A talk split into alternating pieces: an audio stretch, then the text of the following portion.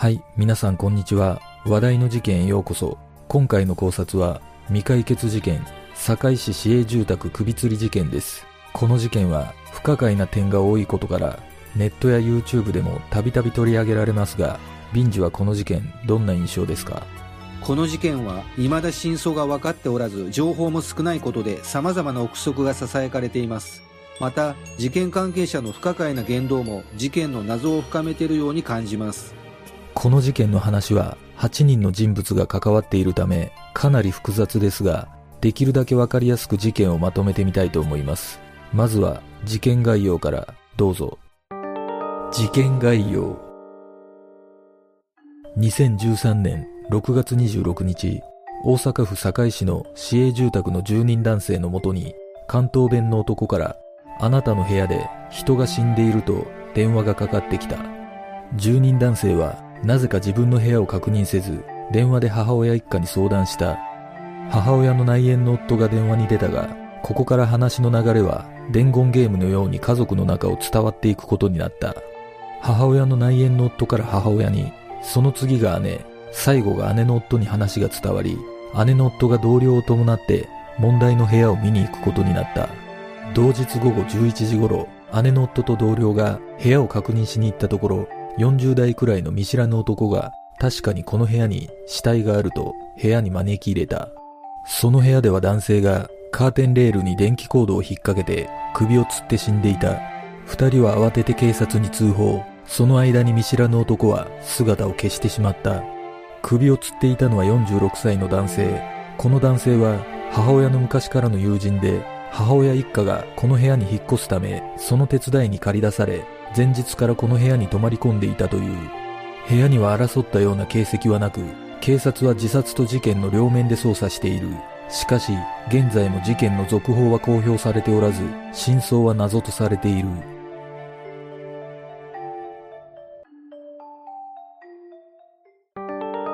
事件の経緯。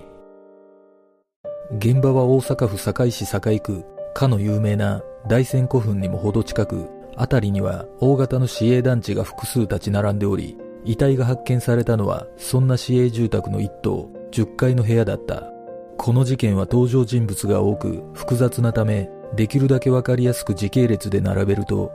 まず事件の発端となったのは2013年6月26日部屋の住人である男性 A さん当時21歳に一本の奇妙な電話がかかってきた。電話の相手は関東弁の男と称される人物であなたの部屋で人が死んでいるとの内容だった。しかし部屋の住人である A さんは自分で部屋の確認をすることなく母親一家に連絡した。すると母親の内縁の夫が電話に出たため内容を伝えた。そしてここから伝言ゲームのような形で内縁の夫から母親母親から A さんの姉最後が A さんの姉の夫当時24歳に話が伝わったとされる。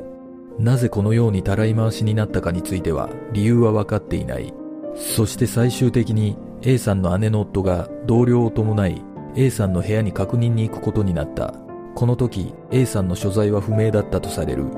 午後11時頃 A さんの姉の夫と同僚が部屋のインターホンを鳴らすと見知らぬ40代ぐらいの男が顔を出した。A さんの姉の夫が事情を話すと見知らぬ男は確かに部屋に死体があると部屋に招き入れたという。部屋の中を確認するとカーテンレールに電気コードを引っ掛けた状態で亡くなっている男性を発見。A さんの姉の夫はすぐに警察に通報したがその間に見知らぬ男性は姿を消していた。なおこの見知らぬ男性は身元がわからず行方もつかめていないとされている。そして A さんとも連絡が取れなくなってしまったという。死亡していた男性については年齢46歳で A さんの母親の古い友人だったことが分かった。母親が A さんの部屋へ引っ越しするにあたり手伝いをするため事件当日は A さんの部屋に泊まり込んでいたとされている。また取材に対して A さんの母親は A さんについて向こうから電話をかけてくるがこちらから電話をかけても出ないと答えている。そして部屋にいた見知らぬ男性や A さんに電話をかけた人物に関しては母親を含めて親族全員がわからないと答えた。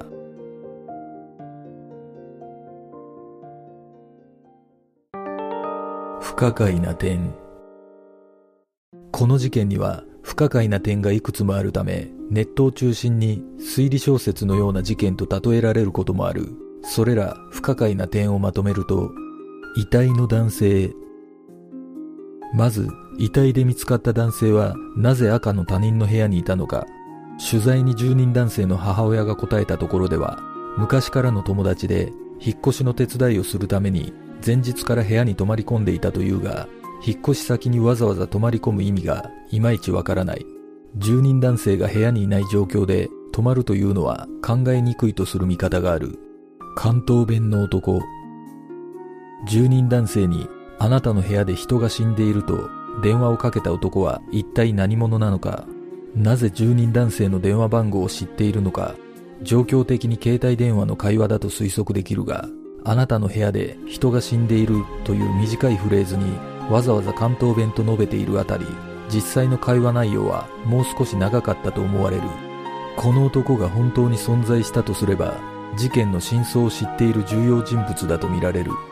部屋に招き入れた男。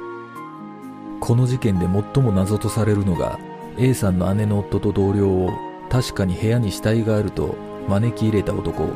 この見知らぬ男がなぜ部屋にいたのか。A さんの姉の夫と同僚が知らないだけで住人男性とは面識があったのか。そして通報後になぜ消えたのか。本当に存在したのか。など全てにおいて謎だらけの人物とされる。住人男性 A さん。そしてこの事件の鍵を握っていそうな住人男性 A さんに関しては連絡が取れない状況だというが一体どこへ行ってしまったのかなぜ自分で部屋の確認をしなかったのか遺体の男性とトラブルがあったのではないかなどわからない部分が多くある。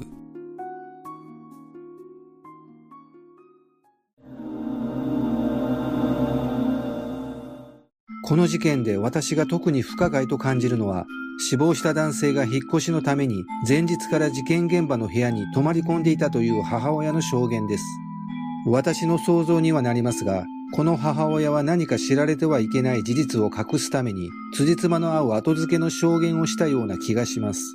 もしかしたら、引っ越しの手伝いというのは嘘で、死亡した男性を自殺に追い込むような出来事が二人の間にはあったのではないでしょうか。この事件は情報が少ないため考察するにあたっては想像の域を超えませんが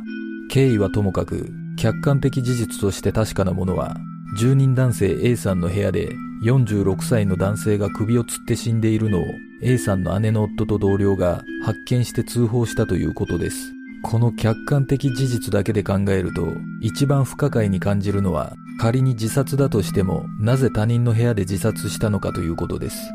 逆に他殺の可能性としては、殺害現場がこの部屋だったため、犯人はどこかに遺棄するよりも自殺に見せかける工作をしたと考えることができます。どちらにしろ、警察の捜査情報が現在も全くないところから推測すると、おそらく自殺として処理した可能性が高いと思います。だとしても、不可解な点が多いことから、もしかすると関係者の誰かが嘘をついているのではないでしょうか。皆さんはどう思いますか？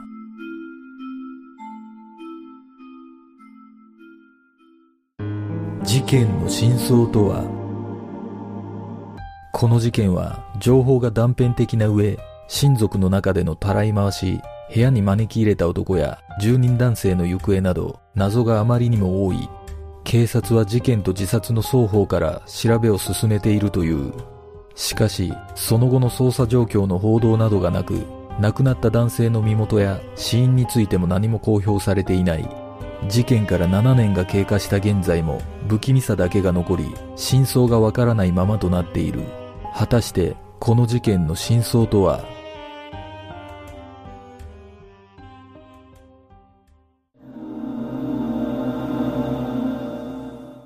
私が考えるこの事件の真相は事件ではなく自殺だったと思います。この事件の発端となる関東弁の男というのは、実は死亡した男性が命を絶つ前に、自ら住人男性 A さんに連絡したのではないでしょうか。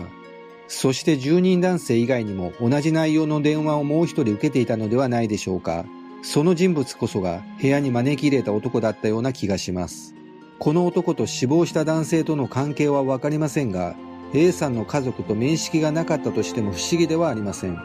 この事件の続報がないことから考えるとおそらく自殺の証拠になるような物証が見つかったのではないでしょうか。もしかしたら部屋に招き入れた男が事件の後に遺書を警察に提出したのかもしれません。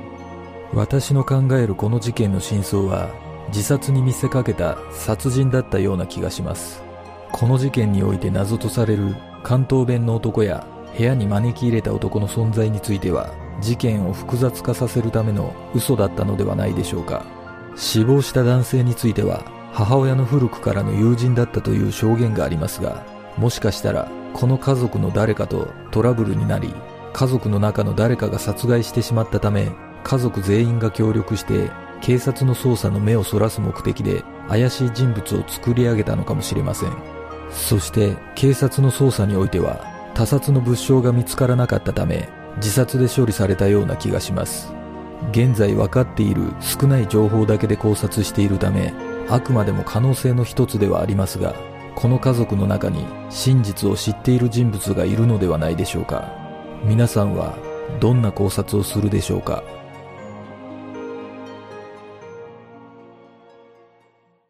では今回の考察は以上となります。次の動画を見たいという方はグッドボタンチャンネル登録お願いします。よかったらコメント欄に考察してほしい事件などがあればコメントお願いしますこの動画を見ていただいてありがとうございますでは次の考察で。